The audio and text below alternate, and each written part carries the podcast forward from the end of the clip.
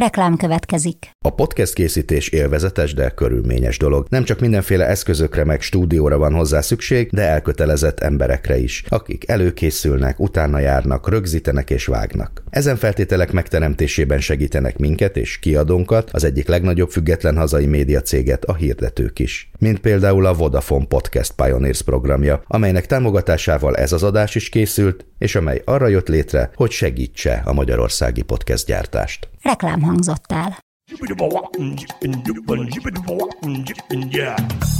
A Líra könyv bemutatja a 24.hu könyves podcastjét, a Buksót.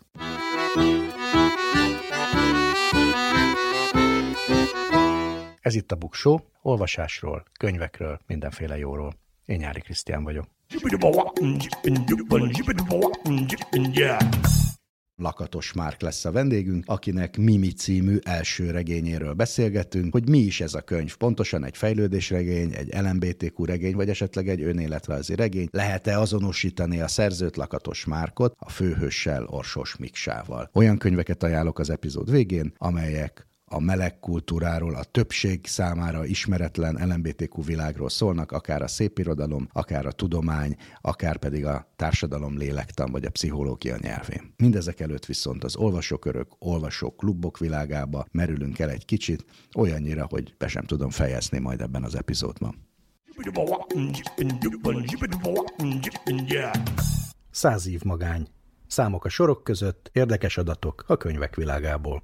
Olvasókörökről, olvasóklubokról lesz szó. Szóval az olvasókör meg az olvasóklub azért egy elég régi dolog, a felvilágosodás korában jelent meg Európában. Eredetileg a könyvek mellett újságok gyűjtésére, olvasására szerveződött társadalmi egylet vagy valami hasonló volt, amelyben a tagok megbeszélték egymással az olvasmányaikat. Magyarországon a 18. század végén kezdtek létrejönni az olvasókabinetek, ahogy akkor hívták német tükörfordítással. Tömeges létrejöttüket egyébként nem más, mint Széchenyi István szorgalmazta először. Ezek egyszerre jelentették a fizikai helyet, a klubhelységet, a könyvtárat és a művelődési mozgalmat. Nemesi kaszinók, polgári klubok mellett létrejöttek a 19. század második felében paraszti olvasókörök is, főleg az Alföldön volt nagy szerepük. 19. század második felétől a parasztság művelődésében ez egy nagyon jelentős mozgalom volt. 1922-ben például csak Hódmezővásárhely városában 51 ilyen olvasókör működött, természetesen ma más funkciójuk van, és fizikai találkozóhely sem kell feltétlenül hozzá, de ma is például az alföldi városban, Hódmezővásárhelyen működik az Olvasókörök Szövetsége, és emellett rengeteg más olvasókör, olvasóklub működik, sokkal szélesebb az olvasókörök világa, egyes csoportok nem is feltétlenül tudnak egymásról, azért is beszélek most róluk, hogy ez is megoldódjon. Maga a moly.hu a legnagyobb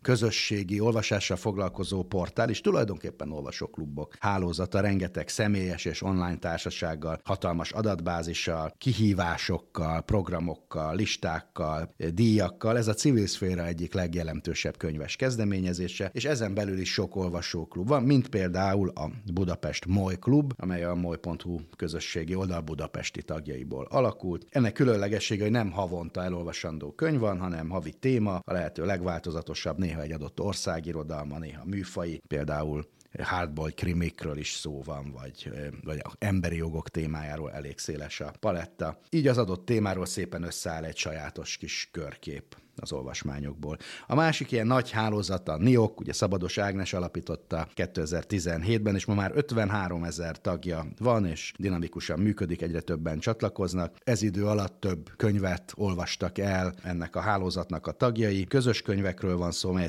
vagy néha közös tematikáról, és van olyan könyv, amit a NIOK vezetője, Szabados Ágnes válasz ki, a hónap végén pedig egy Facebook csoportban, élő adásban megbeszélik ezt egymással az olvasók, és ezek a videók aztán átkerülnek a YouTube-ra. Nagyon hasonló az analóg olvasó mozgalom, ennek 2300 tagja van, egy Facebook csoportról van szó, de nem csak arról. Ez a csoport is lehetőséget nyújt bárkinek, hogy az olvasmány élményeiről beszámoljon, vitát kezdeményezzen, vagy felhívja a figyelmet egy közelgő fontos irodalommal kapcsolatos eseményre, vagy egy új könyvre. A csoportot elindító Kormos Lili újságíró nemrég létrehozta személyes találkozók fórumát is. Minden hónap második keddjén van Analog Kedd a Tompa 17 kávézóban, ahol egy szerzővel beszélget Az egyik legrégebbi az új olvasókörök közül, az Török Andrásnak a Szumma Árciumnál működtetett Vademekum könyvklubja. Török András volt a Buksó vendége is. Ez tulajdonképpen egy 20 éves hírlevélhez kapcsolódik, tehát ez még a közösségi média előtti időszaknak a szülötte. Minden hónapban kap a tagság egy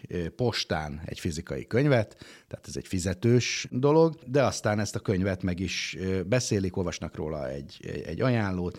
Ezt mindig Török András, a hírlevélíró választja ki, egy kettcsináló olvasmányajánlással. Ezek mindig olyan könyvek, amelyek frissek, de nem a leginkább szem előtt levő könyvek, hanem valami kis finomság is van benne. Maga Török András azt mondja, ez inkább ilyen időhiány szenvedő üzletembereknek ajánlja ezt a fajta olvasóklubot. Nagyon másfajta a Betűfalók nevű olvasóklub, amelyet Péceli Dóra irodalmi szerkesztő indított el 10 évvel ezelőtt, ő is volt a vendégünk már, amikor újraolvasta a Háború és békét, és úgy gondolta, hogy ezt megosztja másokkal is. Márhogy magát a tervet, hogy újra kéne olvasni, ezért nyitott egy Facebook csoportot, hogy itt beszélgethessenek a könyvről. Ezt egyszeri kalannak szánta, de aztán kiderült, hogy van bőven igény a közös olvasásra, és pár év kísérletezés után megszületett a Betűfalók csoport, amelyben a tagok választanak ki, vagy szavaznak meg minden évben 12 könyvet, és olvassák el hónapról hónapra, és online beszélgetnek róla. Ehhez a csoporthoz bárki csatlakozhat. A könyveket minden évben nagyon rendhagyó tematika alapján választják ki. Volt, hogy az óramutató járását követve olyan könyveket olvastak, amelyek címében például számnevek szerepelnek, idén pedig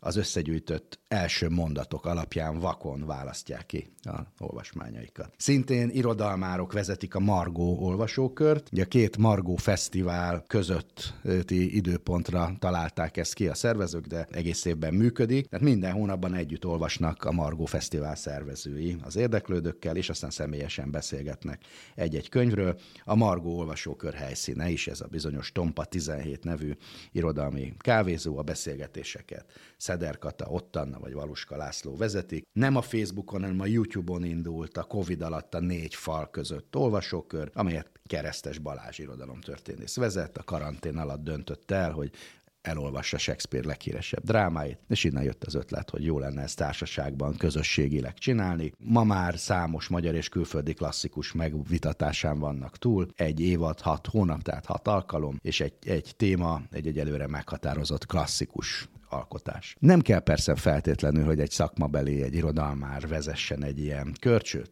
valójában vezető sem kell. Közel 5000 tagja van a Könyvklub nevű Facebook csoportnak, ezen belül pedig több lazán szerveződő ilyen klubszerű csoport működik, van benne Japán Olvasókör, Szabó Magdát Olvasunk nevű csoport, Kocs, azaz Kortárs Olvasói Csoport, klasszikák, szóval lett a téma, szervezi a csoportot, és nincsen igazából főnök. Vannak olyan példák, amikor egy településhez vagy akár egy könyvesbolthoz kapcsolódik, mint Marosvásárhelyen a Gemma Könyvklub, amely létezik online csoport formájában, ez ugye a Gemma Book Café nevű kávézó és könyvesbolt szervezésében havonta egyszer fizikai találkozóra is sor kerül, főleg kortárs szerzők könyveiről van szó, előzetes regisztráció szükséges a belépéshez. És ha már kávéház, akkor Szegeden is létezik a Grand Café Szeged mozi termében a Közös Könyveink nevű olvasókör, ahol azokat a kortárs könyveket veszik szépen sorba végig, amiket a városi irodalmár közeg már hosszasan átbeszélt mindenféle kávék felett, de valahogy mégis hiányoznak ezek a koncentrált 1,5 órák. Írják a szervezők, hogy ezekről a könyvekről beszélgetni is lehessen. És ha már Szeged és ha már a Buksó, akkor Szegeden létezik egy LMBT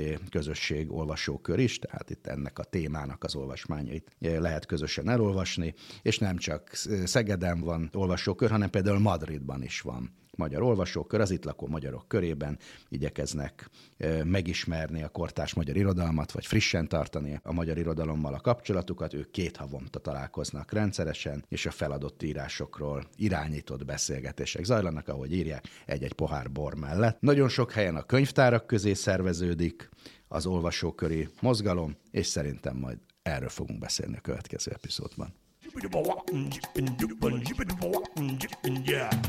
Könyvemberünk Lakatos Márk, stylist, divat, jelmezés, látványtervező, de majd akkor tisztázzuk, hogy mi minden vagy még, de abból az alkalomból hívtalak meg, hogy Mimi című regényed tavaly novemberben jelent meg, ami azt jelenti, hogy ez még mindig egy nagyon új könyv. Megszoktad már, hogy így szerzőként is kérdeznek? Hát érdekes, igen, ugye nagyon sok interjút adtam ez alatt a november végén, 23-án jelent meg, tehát egy ilyen bő 3 hónap alatt, és akkor ott mindig kérdezték, hogy akkor most író, vagy szerző, vagy minek szólítsanak, és én mindig maradok annál, hogy Lakatos Márk stylist, aki írt most egy regényt, aztán, hogy a jövőben ez hogy lesz, az majd kiderül. Neked azért az, hogy könyved jelenik meg, az nem újdonság, ez az első regényed, ez az első fiction, de hát van 7 másik, pontosabban nem, ez a 7., tehát akkor... 6 már, igen. Milyen jól, el kellett volna ezt a poént mondanom. A 7. te magad légy. Sajnos ezt elrontottam. Van 5 stílus tanácsadó könyved, 1 szakácskönyv, és ez az első regényed. Igen. Miért pont most álltál elő egy szépirodalmi könyvvel? Ez úgy történt, hogy a Halmos Ádámék megkerestek engem. Az Open Books vezető. Az Open Books, igen, hogy csináljunk egy könyvet. És akkor pontosan végig gondoltam, hogy oké, mennyi szakmai jellegű könyvet írtam már, az megvolt, szakácskönyv pipa megvolt, és akkor mit írjak? Nem akartam egy ilyen kvázi önéletrajzot írni, már csak azért sem, mert sok helyen sokszor kérdeztek már az életemről, sok mindent elmondtam már sokszor hasonlóan újságírói kérdésekre, és akkor azon gondolkodtam, hogy én magam hogyan tudnám magamat jól elszórakoztatni egy könyv írása közben, és akkor azt mondtam, így bedobtam kicsit felelőtlenül, hogy hát engem az érdekelne, hogyha fikciót írhatnék. És akkor erre a Halmos így lecsapott, hogy ez mekkora ötlet, és akkor úgy jó alaposan berezeltem, hogy akkor most kell írni egy regényt. És akkor elkezdtem kvázi azokat a történeteket, sztorikat, amik már azért így évtizedek óta bennem érlelődtek, meg úgy kikívánkoztak volna olyan formában,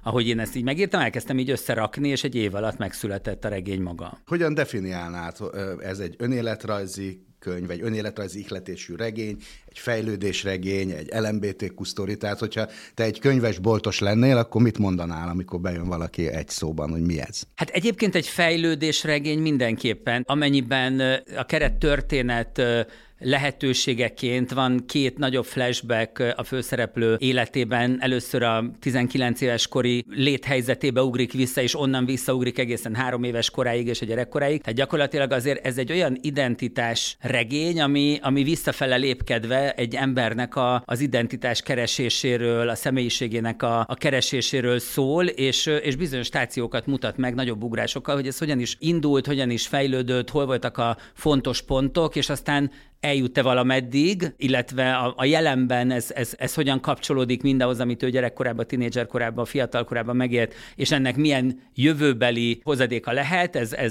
ez a végén az a rész, ahol félbeszakad a regény, és ahol majd lehet egy következő részt is csinálni. Mert ezekről az idősíkokról fogunk még beszélni, de fölteszem azt a kérdést, amit úgyis mindig megkérdeznek tőled, és mindenkitől, aki egyébként önéletrajzi típusú regényeket ír, hogy akkor most a regénynek a főhőse Orsos Miksa az egyenlő Lakatos Márk?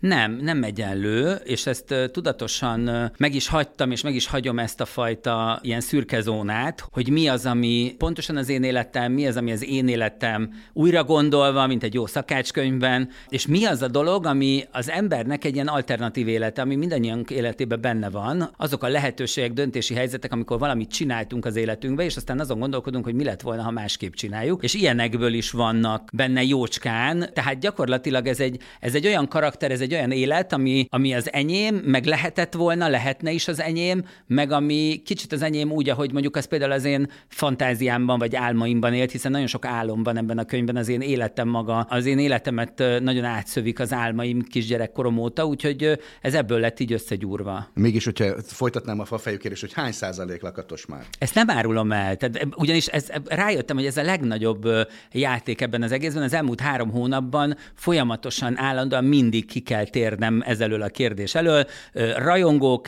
rajongókkal, újságírókkal, barátokkal kapcsolatban is mindenki ezt kérdezi, és mindenki ezt találgatja, hát, hogy Nimród vajon melyik fideszes politikus, hogy volt a gyereksztori, most nem akarok spoilerezni nagyon sok minden, de mindenki azon tépelődik, és azon gondolkodik, hogy vajon pontosan mi hogyan történt meg. Most ezeket nem fogom megkérdezni, de azt azért igen, beszéltél az álmokról, és tényleg sokszor van benne álomleírás. Ezek a te álmaid, vagy miksej? Sok az én álmom effektíven. Akár kisgyerekkoromra visszamenő álmok, rémálmok, amik engem végig kísérnek az életem során.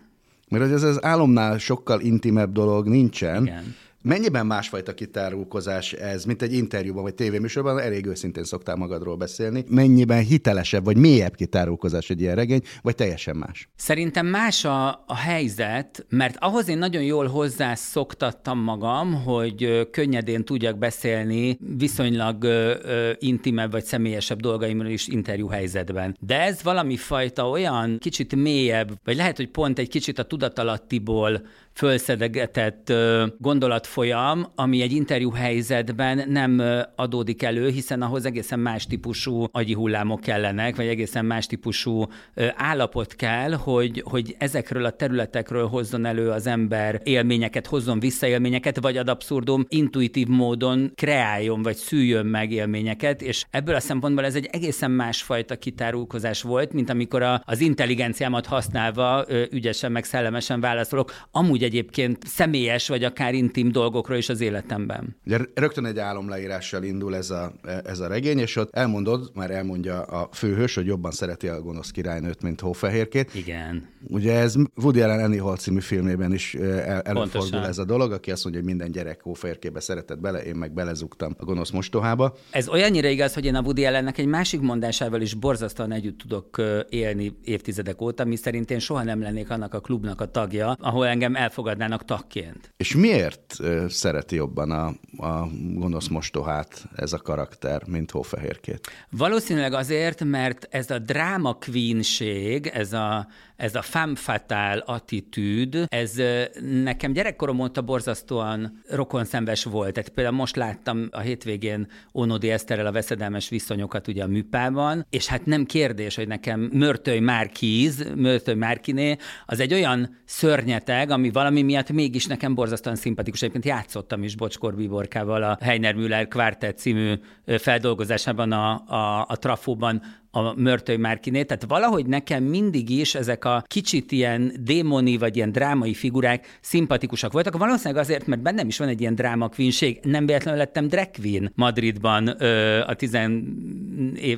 20-as éveim elején, mert hogy valahogy ez a fajta attitűd, ez nekem szimpatikus, attól függetlenül természetesen egy csomó mindent morálisan, vagy nem tudom mi, elítélek ezekben a karakterekben, de vonzanak, és ez például Mazsola és Tádé történetében teljesen ki voltam borulva mindig is attól, hogy Tádé az a kis ma született bárány, akit Manófalvi Manó állandóan kényeztet és kivételezik vele, miközben Mazsola, aki egyébként néha betesz a kis Tádénak, mindig a szőnyeg szélére van állítva. Mindig is a Mazsolával szimpatizáltam. A látványos áldozatokat, akik abból élnek, hogy áldozatok, nem szeretem. Azt nehezen bírom, igen. Említetted már ezt a másik királynői szerepet, nem a gonosz mostohát, hanem a drag queen. Ugye Miksának a regényben van egy másik énje, és akkor nem spoilerezünk, de hát ő Mimi. Mimi la Bomba, a drag queen szintén Madridban. 40 centis talpú csizmában, ezt jól értettem, hogy olyan magas? Abszolút. Az teljesen az életből vett adat. Szóval, hogy van ez a része az énjének. Mi ez a drag queenség? Beszéljünk egy kicsit erről. Mit jelent úgy általában? Ez nyilván inkább egy ilyen lexikon meghatározás, és Miksa számára ez egy identitás, egy szerep, vagy egy szórakoztatóipari zsáner? Hát maga a drag karakter azért az nagyon mélyen visszanyúlik a kultúránkba, ugyanis az átöltözés, a cross-dressing, tehát az egyik nemből a másikba öltözés, és főleg a férfi nemből a női nembe öltözés, hiszen kulturális kereteink, patriarchális kulturális kereteink miatt általában a női karakterek nem jelenhettek meg például színpadon nagyon sokáig, és ezért férfiak játszottak nőket. Tehát ez a típusú átlényegülés, ez nagyon korán megjelent akár a nyugati színházban, de nagyon sokféle kultúrában, és ebből aztán valamikor a 19. században a vaudeville és ezek az ilyen különféle revű és kabaré műfajok találkozásánál lett egy ilyen nagyon szórakoztató androgűn, vagy sokszor tényleg egyik nemből a másikba öltöző figura. Egyébként, ha valaki Bob Fossi kabaréját mondjuk megnézi, akkor a konferenc azért valamilyen szinten ezt mutatja. Persze a drag queeneknek is van nagyon sokféle verziók, drag kingek, drag queenek, szakállas queen, tehát mindenféle van, de alapvetően azért ez mindig is egy ilyen outsider, rezonőr, bohóc figura, tehát a szórakoztatás a szerepe, vagy úgy, hogy lipsynkel, ahogy ezt RuPaulnak a drag részében láthatják azok, akik ennek a sok-sok szériáját követik, tehát tátikázik, mint ahogy például sokszor a transvestita műsorok alatt is van, amikor a saját hangján énekel, és van olyan verziója is, ami gyakorlatilag arról szól, hogy sokkot okoz mondjuk diszkókban az őrjöngő közönség között, mert valami olyan elképesztő külsőségeket, például 40 centi cipőben, tornyos parókában, elképesztő ruhákban, mint ahogy ezt a Priscillában lehetett látni ugye a nagy sikerű filmben a 90-es években, szórakoztatja a vendégeket. Tehát ez mindig is egy szórakoztató karakter, ezért furcsa, amikor akár a republikánus amerikaiak, akár ezt átvéve Orbán Viktor miniszterelnök mondjuk demonizálni próbálja ezt a típusú szórakoztató szerepet, és például akár politikai beszédében egyáltalán felhozza a drag queeneket, mint negatív példa. Arról is beszéltél egy interjúban, hogy ez tulajdonképpen a nőiességnek a szórakoztató paródiája, tehát végül is egy ilyen, vagy ez csak az egyik típusa ennek? Igazából ez a túlzásra és a túlzott stilizációra épül, de ugye alapvetően a crossdressingből, tehát a transvestitizmusból építkezik, tehát igen, nagyon sokszor elrajzolt női karakterek, vagy elrajzolt férfi karakterek, ha nőből férfi öltözést nézzük, de mondjuk jellemzőbb mindig a férfiaknak a női karakter felé történő elmozdulása, és ebből mindig is egy stilizált, egy teljesen eltúlzott, elrajzott, mondjuk Szörnyella de Frász a 101 kiskutyában, ez egy tipikus drag karakter, de mondhatnám az én elképesztő nagy kedvencemet, Sota Irén maga is szerintem egy drag karakter volt, ezért is örülök nagyon, amikor a Sex Machine című előadásunkban a Trojkában én a Nem akarok mindenáron férjhez menni című számát előadhatom drag queenként az alter ego színpadán, mert azt gondolom, hogy még akár a nemiségtől függetlenül is egyszerűen vannak olyan drag karakterek, akik a túlzásra, a kempre, ugye, hogy Susan Sontag ezt megfogalmazta nagyon jól, és abból kifejlődött egy elképesztő kulturális irányzat, a kempre, a túlzásra, a gicsre és minden ilyenre építenek ezek a karakterek, ezért szórakoztatóak. Látjuk ebben a fejlődés történetben, hogy ugye Miksa elkerül Madridba, megismerkedik részben ezzel a kultúrával, de még előtte megtanul nőiesen, vagy eltúlozva nőiesen viselkedni. Igen. Ez törvényszerű egy ilyen történetben? Hogyha valaki ráébred a saját melegségére, másságára, akkor meg kell tanulnia, hogy akkor hogyan legyen a nőnél is nőbb? Ez csak azokra vonatkozik, akik a feminin animájukat próbálják meg kierősíteni az ő saját meleg identitásukban. Ugye nagyon sok olyan meleg van, aki a férfiasságát próbálja meg szintén sokszor eltúlozni. Tehát nagyon sokféle típusú meleg is van, mint ahogy egyébként a heteróknál is nagyon sokféle szín és tónus lehetne, ha kevésbé lenne sztereotíp mondjuk a férfiasságnak és a nőiességnek a társadalmi elfogadott sztereotípia. Egyébként a melegek is ezekre a sztereotípiákra erősítenek rá, tehát aki a férfiasságát szeretné megélni egy homoszexuális identitásban vagy kapcsolatban, az a sztereotíp férfi képre erősít rá, aki a benne lévő nőiességet szeretné megélni például férfiként, az meg a sztereotíp nőiességet éli meg, túlozza el.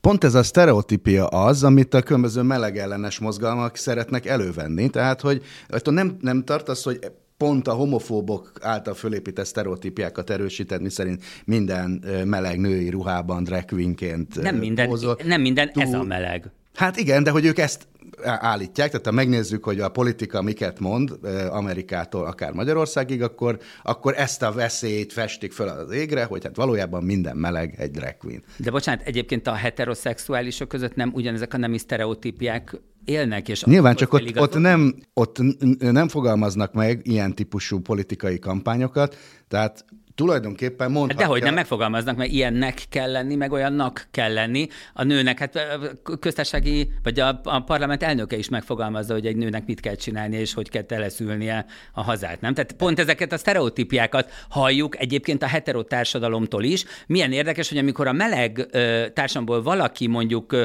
egy történet kapcsán mondjuk egy ilyen típusú létbe, ami egyébként nem sztereotípia, mert a nőies meleg az nem jellemző a meleg társadalomra, az egy kicsi része, ami egyébként a meleg társadalomon belül is sokszor negatív megítélés alá esik, mert eleve egy olyan társadalomban élünk több ezer éve, ahol a férfi szerepnek valami nagyon fontos tulajdonságot tulajdonítunk, és aki bármilyen szinten nem felel meg a sztereotíp férfi szerepnek, az mindenképpen kiközösítés, retorzió és mindenféle más illeti. Elég azt megnéznünk, hogy például az elmúlt néhány ezer évben heteroszexuális férfiak hány homoszexuális kapcsolatot létesítettek úgy, hogy ők voltak abban az aktív fél, az belefér nagyon sok helyen, katonaságban, ilyen-olyan férfi közösségekben. Amikor valaki a női szerepet, a passzív szerepet választja, az mindenképpen általában elítélendő. Igen, hát ez már a görögöknél is nagyjából. Pontosan. Volt. Én arra gondoltam, hogy ugye ebben a regényben nem csak, hogy drag queen szerepben van a élet egy szakaszában a főszereplő, de előkerül az éjszakai élet, a drog, a prostitúció is, és nagyon sokan, akár a melegjogi mozgalmak szószólói közül is azt akarják hangsúlyozni, hogy a melegek hétköznapi emberek ugyanolyanok, mint bárki a járókelők közül az utcán. Hát de vannak olyanok is, meg vannak nem olyanok is. Tehát én nem egy melegjogi könyvet akartam megírni, tehát én nem azt, pontosan nem egy olyan sztereotípiát szerettem volna, mert az is egy sztereotípia, hogy a meleg ugyanolyan ember, mint te vagy. Persze, ugyanolyan ember, tehát lehet hülye is, meg lehet okos is, meg lehet extrovertált is, meg lehet introvertált is, lehet olyan is, aki betagozódik a társamban, és lehet olyan is, aki kívül áll belőle, és valószínűleg az irodalomnak és a művészetnek pont ez a feladata, nem az, hogy ilyen típusú kampányüzeneteket közvetítsen a társam felé, hanem önazonos és autentikus történeteket meséljen el. Amikor a könyvet írtad, akkor elképzelted, hogy ki lesz a közönséget, hogy ki fogja ezt olvasni? Képzeld el, hogy ez úgy volt, hogy én egy alapvetően nagyon szorongó típusú ember vagyok, ez nagyon szépen ki van bontva a könyvben. Tehát amikor elvállaltam ezt a feladatot, megegyeztem a kiadóval, na akkor elkezdtem vaskosan szorongani attól, hogy egyáltalán kit érdekel az én életem, meg elég érdekes-e, meg egyáltalán hogy volt, ki fogja ezt olvasni, kinek fog ez örömet vagy bánatot okozni, és aztán az volt a legfelszabadítóbb pillanat, amikor átléptem ezen a szorongáson, és eldöntöttem, hogy én ezt magamnak írom meg ezt a könyvet, és ez az én saját terápiás, meg felszabadító és mindenféle folyamatom lesz, és aztán majd kapcsolódjon hozzá az, akinek kapcsolódnia kell, és olvassa az, akinek olvasni kell, és szeresse vagy utálja az, akinek ezt meg kell tennie. Azért ez nagyon más pozíció, mint amikor a médiában szerepelsz, mert ott én azt figyeltem meg, hogy te nagyon tudod akkor, hogy kinek beszélsz. Igen, bár, és ez is egyébként pont egy milyen érdekes dolog, hogy milyen elképesztő különbség van akközött, amikor az ember a fürdőkádból kirak egy TikTok videót, és azt megnézi 600 000 ember, lehet, hogy csak 3 másodpercet belőle, vagy 4, ugye, vagy végignézi, és milyen az, amikor 300 oldalon keresztül magából ad ki dolgokat, és azt adott esetben elolvassa majd néhány ezer ember. Milyen elképesztő léptékbeli különbség van, és mégis mennyire más, és egyébként mind a kettő mennyire igaz tud lenni. Egyébként én, amikor például a TikTok videóimban beszélek, akkor sem nézem azt, hogy ezt majd ki fogja valószínűleg elolvasni, vagy ki fogja megnézni. Ott is átléptem egy olyan szintet, szóval régenben sokkal inkább méricskéltem azt, hogy kinek fogok tetszeni akkor, ha így beszélek, és kinek fogok tetszeni akkor, ha úgy beszélek. Én azt gondolom, hogy az elmúlt néhány éven pont arról szól, hogy ezekben a típusú kommunikációkban is húztam egy határt, és azt mondtam, hogy úgy fogok beszélni, ahogy én akarok, és akkor majd vagy kirúgnak innen, vagy elfogadnak ott, vagy majd valami lesz, de úgy csinálom a dolgaimat, ahogy én akarom. Nagyon sokféle életkonfliktust megmutatsz ennek a főhősnek az életéből. A számomra az egyik legizgalmasabb, vagy legtovább elgondolkodtató rész, hogy amikor a főhős elgondolkodik azon, hogy esetleg a barátnője kérésére egy annak gyermekének apja lesz, és komoly ellenérzések vannak benne, hogy lehet-e ő szülő.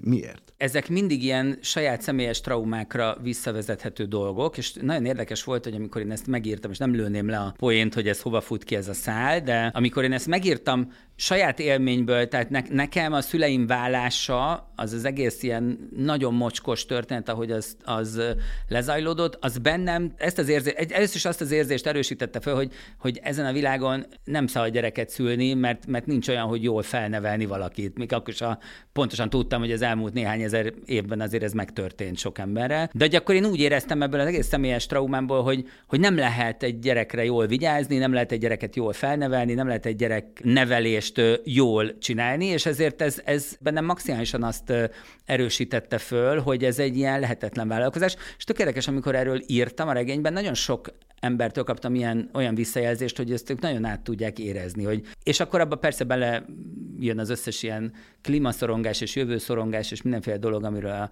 Csányi Vilmos is ír, meg mindenki ír, meg ez ugye most egy nagy topik. Szerintem ez nagyon sok embernek problémája, hogy akár személyes, akár ilyen globális történetekből lehet-e szabad-e, és egyáltalán hogy lehet a gyerekneveléshez hozzáállni, még akkor is, ha heteroszexuális, és nem mondjuk meleg, mint én. Igen, de hát itt a főhősnél túl az általános szorongásokon azért az is benne van, hogy ő, aki nyíltan megéli az identitását, és nem titkol el semmit, ő, mint apa, hogyan fog működni a társadalomban, vagy a gyerekének ez milyen lesz. Pontosan. És ugye erről nagyon sok, ez egy nagyon fontos vita az egész nyugati világban, lehet, hogy máshol is, de amit követek, az a nyugati világban zajlik, hogy akkor mi is történjen egy gyerekkel, akinek az egyik szülője meleg, az hogyan legyen jó szülő, mint hogyha ez a dilemma lenne ebben benne. Ez is benne van. Tehát, ráadásul ugye ez egy kitett helyzet, mert ugye a főhős gyakorlatilag azért egy transzvesztita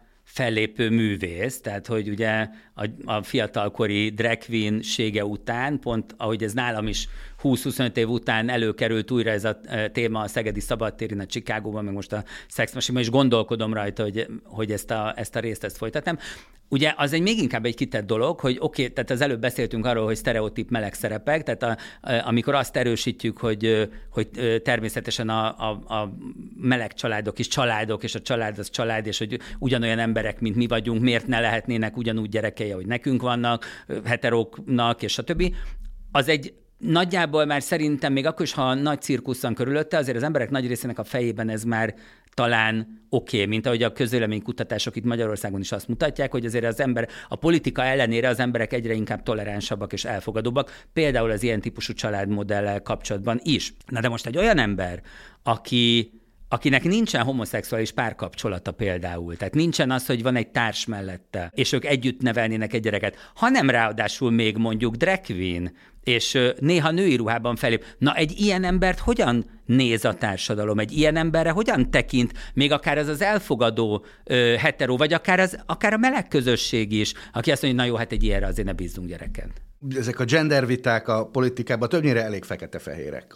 Minden oldalról, hogy az egyik nézet szerint az apa férfi, az anya nő, melegek pedig ne házasodjanak, de hát legalábbis gyereket ne neveljenek. Másik szerint pedig mindenki az, aminek gondolja magát, a biológiai meghatározottság egy békjó. Te például személyesen hol állsz ebben a témában? Én személyesen ott állok ebben a témában, amit egyébként pont a könyvben egy ilyen típusú vitában el is mond a főszereplő, hogy a biológiát megkérdőjelezni az egy hülyesség alapvetően. Tehát hogy a biológiai neme milyen valakinek, az egy eléggé adott és egyébként megmásíthatatlan tudományos tény, ugye? Tehát az, hogy a nő és a férfi biológiailag milyen, az egy nagyjából egzakt tény. Az, hogy a társadalom a nőiességhez és a férfiassághoz milyen dolgokat társított, kapcsolt az elmúlt évezredek során, és ez hogyan segíti vagy nyomorítja meg az embereknek a saját nemüknek a megélését, az egy egészen más kérdés, ugye ez maga a gender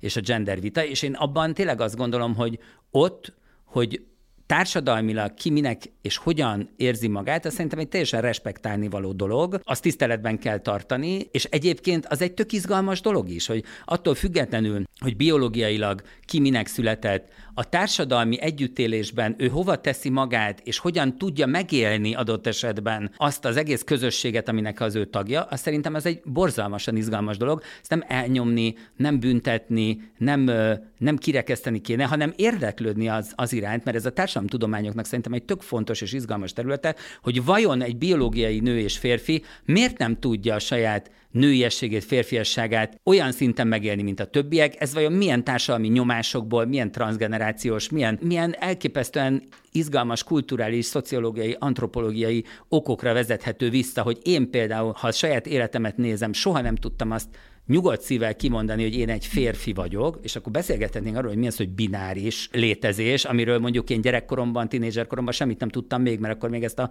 fogalmat nem is használták. És most is, azt is furán mondanám ki, hogy én bináris vagyok, de az, hogy én világéletemben női karakterekkel, fámfatálokkal azonosítottam magamat a lelkemben, én folyamatosan ezt éreztem, közben férfi testben éltem, de közben nőnek öltöztem néha. De azt sem úgy tettem, hogy tökéletesen nőnek látszak, hanem egy eltúzott tehát, hogy ez egy olyan komplexum, ami szerintem borzasztóan izgalmas, és mind arra vezethető vissza, hogy én nekem például milyen viszonyom volt az apámmal, a családunkba, a társadalmunkba, hogyan kezelték a férfiasságot és a nőiességet, milyen kötelező dolgai voltak, annak én meg tudtam-e felelni, az én lelkembe éreztem-e azt, hogy ehhez van valami közöm, vagy nincs, mint ahogy például akár a hazaszeretetet is tök másképpen értelmezem, mint mondjuk itt a kurzusnak a nagy része, és más részletekben tudom azt mondani, hogy én magyar vagyok, vagy nekem ez a hazám, lehet, hogy tök másképpen, mint ahogy ezt elvárják tőlem. Ezek mind olyan dolgok, amiben együtt kéne éreznünk egymással, és beszélgetni kéne, és megérteni, hogy ezek miért vannak. Mondtad, hogy alapvetően azért ezt a magad számára írtad, vagy nem képzeltél el olvasókat, de nem volt olyan célod se, hogy akiknek nincsenek erről az életről tapasztalatai, a te regényeden keresztül belelássanak a melegek világán belül ebbe a speciális világ részbe? Én azt gondolom, hogy az ember, amikor könyvet ír, akkor számára izgalmas helyzeteket dolgoz föl, és reméli azt, hogy vannak olyan emberek a világon, akiknek ez szintén izgalmasnak tűnik. Erről Péter Finovákéva mondott egy nagyon szép gondolatot, akinek még a nyomdába küldés előtt megmutattam, és azt mondta, hogy hát ő azért imádta ezt a dolgot, mert hogy számára egy olyan világot mutatott be, amit ő nem ismert. És hát valahogy az irodalomnak ez a célja, nem? Hogy olyan világokat hozzanak hozzánk közel, amiket nem ismerünk, amiben nincsen igazából mélyebb tapasztalatunk, viszont ha jól van megírva, meg ha elkap a sztori, meg ha olyan sorsok, olyan helyzetek vannak benne, amik hatnak ránk, akkor ezáltal megismerünk egy olyan világot, amit nem tudunk. Hát az irodalomnak a lényeg az a másik bőrébe bújás képessége, és hát ez a regény éppen a bőrbebújás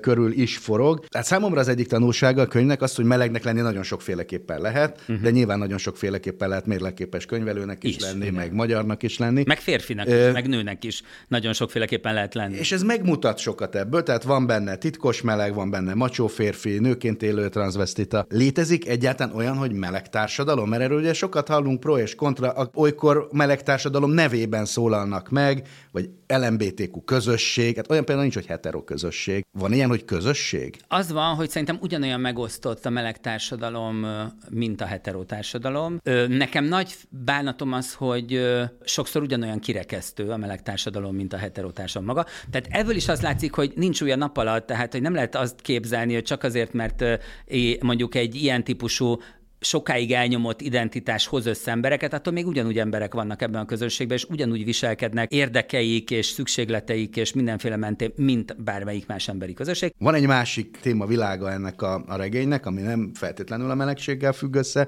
ez pedig ennek a high life divatvilágnak a bemutatása, római luxusparti, dominikai luxus szórakozóhely, magánjetek repkednek. Miksa, a főhős, az képes lenne enélkül a világ nélkül élni? Ez egy nagyon érdekes kérdés, és ez a következő résznek lesz majd egy izgalmas szála. Ez a fiú, ez a Miksa nevezetű fiú, aki a óbudai panel lakásból származik, és aztán befutott egy nagyívű karriert, életet, stb. Azért látjuk, ha elolvassuk a Mimi első részét, hogy nagyon sok problémával, önelégtelenség érzéssel küzd, próbál fennmaradni, megmaradni, próbál túlélni, próbálja a saját céljait újra megfogalmazni, és újra teremteni saját magát is.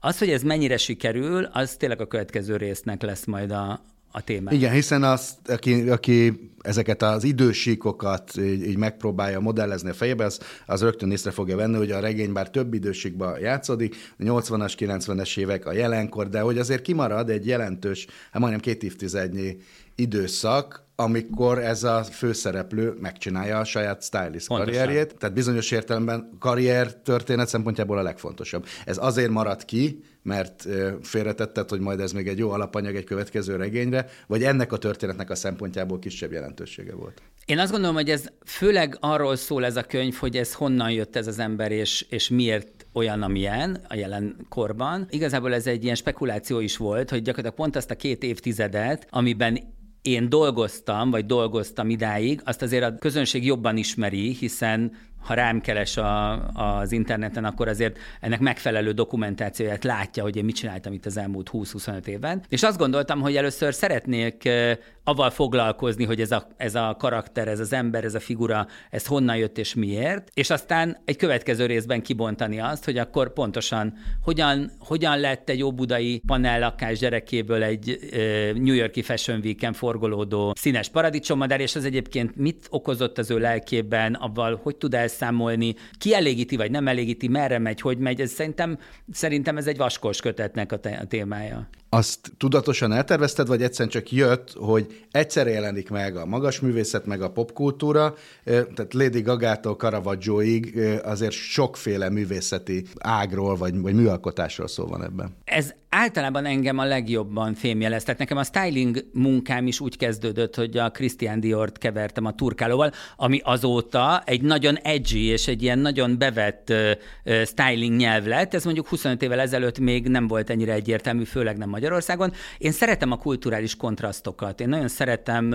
azokat a metanyelveket, amik a legkülönfélebb közegből kevernek össze jeleket, és aztán abból születik valami új, úgyhogy nekem ez egy teljesen természetes közegem. Nem csak a műalkotásokról beszélsz, hanem ezeknek a művészeknek akár a nemi identitásáról, vagy orientációjáról. Az fontos számodra, hogy egy művész meleg volt, amikor a műveiről beszélsz? Én szerintem az a fontos, ha már például itt tartunk... Hogy Michelangelo kerül ebbe elő. Tehát szerintem az a fontos, hogy hogyan próbálták mondjuk ezt elhallgatni, vagy fehérre mosni évszázadokon keresztül. Tehát nem is az a kérdés, hogy most effektíve hány pasit és hogy, vagy egyáltalán volt-e ilyen de az, hogy erről ír, az, hogy utána megpróbálják a saját rokonai félelemből kiírtani azokat a névmásokat a szonettjeiből, amikor a 17. században újra kiadják a Tommaso de Cavalierihez írott szonettjeit, kiradírozták belőle a kérdéses névmásokat, hogy ez ne lehessen utánkövetni. Tehát az, hogy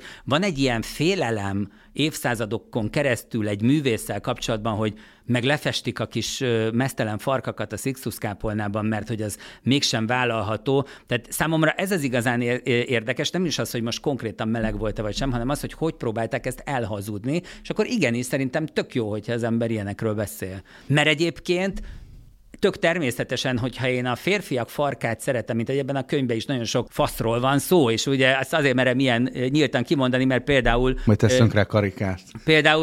Például fiatal művész olvasó közegben azt hangsúlyozták, hogy ez a része, vagy ez a típusú részei tetszettek a legjobban a könyvnek, tehát tök különféle olvasók különféle dolgot szednek ki belőle, de az, hogy ez egy ilyen szabadszájú, a szexualitásról és akár a homoszexualitásról is szabadszájúan és cenzúramentesen írok ebben a könyvben, ezt például nagyon sokan előnyének vagy erényének tartják. Hogyha valakinek ez tetszik, és ez az élete, akkor miért kell, hogy legyen egy olyan kulturális társadalmi kontextus, amiben ezt neki szégyelnie kell, ahogy Michelangelo, nem tudjuk, hogy pontosan mi volt, de hogy szégyenérzete volt folyamatosan a testiség, a szépség kultusza miatt, és ezt tőle is írta, és folyamatosan akközött őrlődött, hogy most szabad vagy nem szabad, lehet-e, nem lehet, hogy lehet, mint lehet. Ez szerintem egy tök fontos dolog, és a jelen pillanatban az életünkben is tök fontos, tehát amikor azt mondják, hogy bocsi, de ezt 4 fal között csináld. Miért? Tehát, hogyha emberek beszélhetnek a saját szexualitásukról, mint ahogy ezt megteszik mondjuk, ráadásul egy túlszexualizált társadalomban, a heteroszexualitás reklámokban, videoklippekben, az egész kulturális nyelvünkben túlteng, akkor vagy az van, hogy azt mondjuk, hogy minden típusú szexualitás egyenlő, ahogy ez a törvényünkben egyébként elvileg le van írva. És akkor mindenkinek megvan a joga, hogy szabadon és nyíltan beszéljen, kifejezze magát, például, ha meleg, vagy bi, vagy bármilyen. Vagy azt mondjuk, hogy mégsem egyenlő, de valamennyire eltűrjük, megtűrjük, csak csináld a 4 fal között, szőnyeg alatt, ágy alatt, akkor viszont egy társadalmi hazugságban élünk egymás mellett. És attól, mert érted, valaki szabadon megéli akár az erotikus érzelmeit, vonzalmait, vágyait, miért kéne attól másoknak szégyenkezniük, miért kéne megrémülniük, miért kéne ebből egy támadást szervezni ezek ellen az emberek ellen. Tehát, hogy szerintem ezért is fontos erről beszélni, hogy ha már valaki kölcsei, ugye, aki mindig följön, hogy szerelmes leveleket írt valakihez, tudjuk-e pontosan, volt-e megélt szexuális kapcsolata, vagy csak vágyai voltak, miért nem lehet erről nyíltan beszélni? Ő miért nem mehet nyíltan beszélni? Miért kellett ezt az egészet például az ő korában eltitkolni? A katolikus egyház és ugye a társadalmi szerződés miatt. Na most szerintem ezt kell egy picit felbombázni, vagy fellazítani, és egy picit bombát dobni vele, mert ha elfogadjuk azt, hogy minden ember szexualitása egyenlő, akkor minden ember ugyanolyan egyenlően beszélhet is róla. Ad abszurdum lesznek olyanok, akik erre még kíváncsiak, akkor is, hogyha nem ahhoz a szexuális orientációhoz tartoznak. Egész egyszerűen azért, mert érdekli őket a másik ember vágya. Engem is érdekel az egy erotikus hetero regényben, hogy egy férfi és egy nő között hogyan születik meg az a kémia, amiből mondjuk egy ilyen fergeteges baszás lesz. Érted? Számítottál rá, vagy gondoltál arra, hogy ezt majd esetleg befóliázzák, ezt a könyvet? Én abszolút gondoltam rá, és én azt gondolom, hogy ez egy Dúró Dórának egy nagyon tudatos tevékenysége, hogy hogy meg se szólalt ebben az ügyben. Ő nem akart ennek a könyvnek reklámot csinálni, bár hogyha ő következetes lenne az ő családjogi politikájában, ha ő következetes lenne az ő gyermekvédelmi politikájában, akkor az első lett volna, hogy ez ellen a könyv ellen neki ki kellett volna kelnie. Nem tette, ebből látszik, hogy ő egy számító politikus, csak az érdekei mentén nyilatkozik meg, őt nem érdeklik a gyerekek, az érdekli, hogy politikailag miből tud tőkét kovácsolni. És itt ez lehet, hogy túl nagy reklám lett volna Miminek, és ezért bekussolt.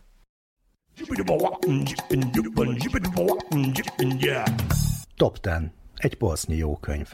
10 könyvet ajánlok azoknak, akik többet akarnak tudni az LMBTQ emberekről, vagyis hát a melegekről. Eszenyi Miklós, Férfi a férfival, Nő a nővel, alcím Homoszexualitás a történelemben, a társadalomban és a kultúrában. Ezt a Corvina adta ki még 2006-ban. Eszenyi Miklós művelődéskutató, főiskolai oktató, több éves kutatói munkával írta meg ezt a hiánypótló művet, amelyben átfogó képet ad a homoszexualitás történetéről, lélektanáról, szociológiai vonatkozásairól és természetesen kulturális aspektusairól is. Talán ez volt magyar szerzőtől az első összefoglaló jellegű mű a témában. Juhász Gábor, Szivárványon innen és túl, avagy minden, és még annál is több, amit a homoszexualitásról valaha tudni akartál. A fülszöveg így szól: nemrég tudtad meg egy szerettedről, hogy homoszexuális, vagy már régóta tudod egy ismerősödről, hogy meleg, de nem mered őt érzékeny kérdésekkel bombázni? Vagy tudod, hogy meleg vagy, de szükséged lenne egy kalauzra? Szóval ez ilyesmi. Ez a könyv részletekbe menően foglalkozik minden olyan témával, ami a szexuális orientációt és a nemi identitást érinti. Elmurányi László, A szivárvány árnyéka. Ez a könyv egy a szexuális és nemi kisebbségek,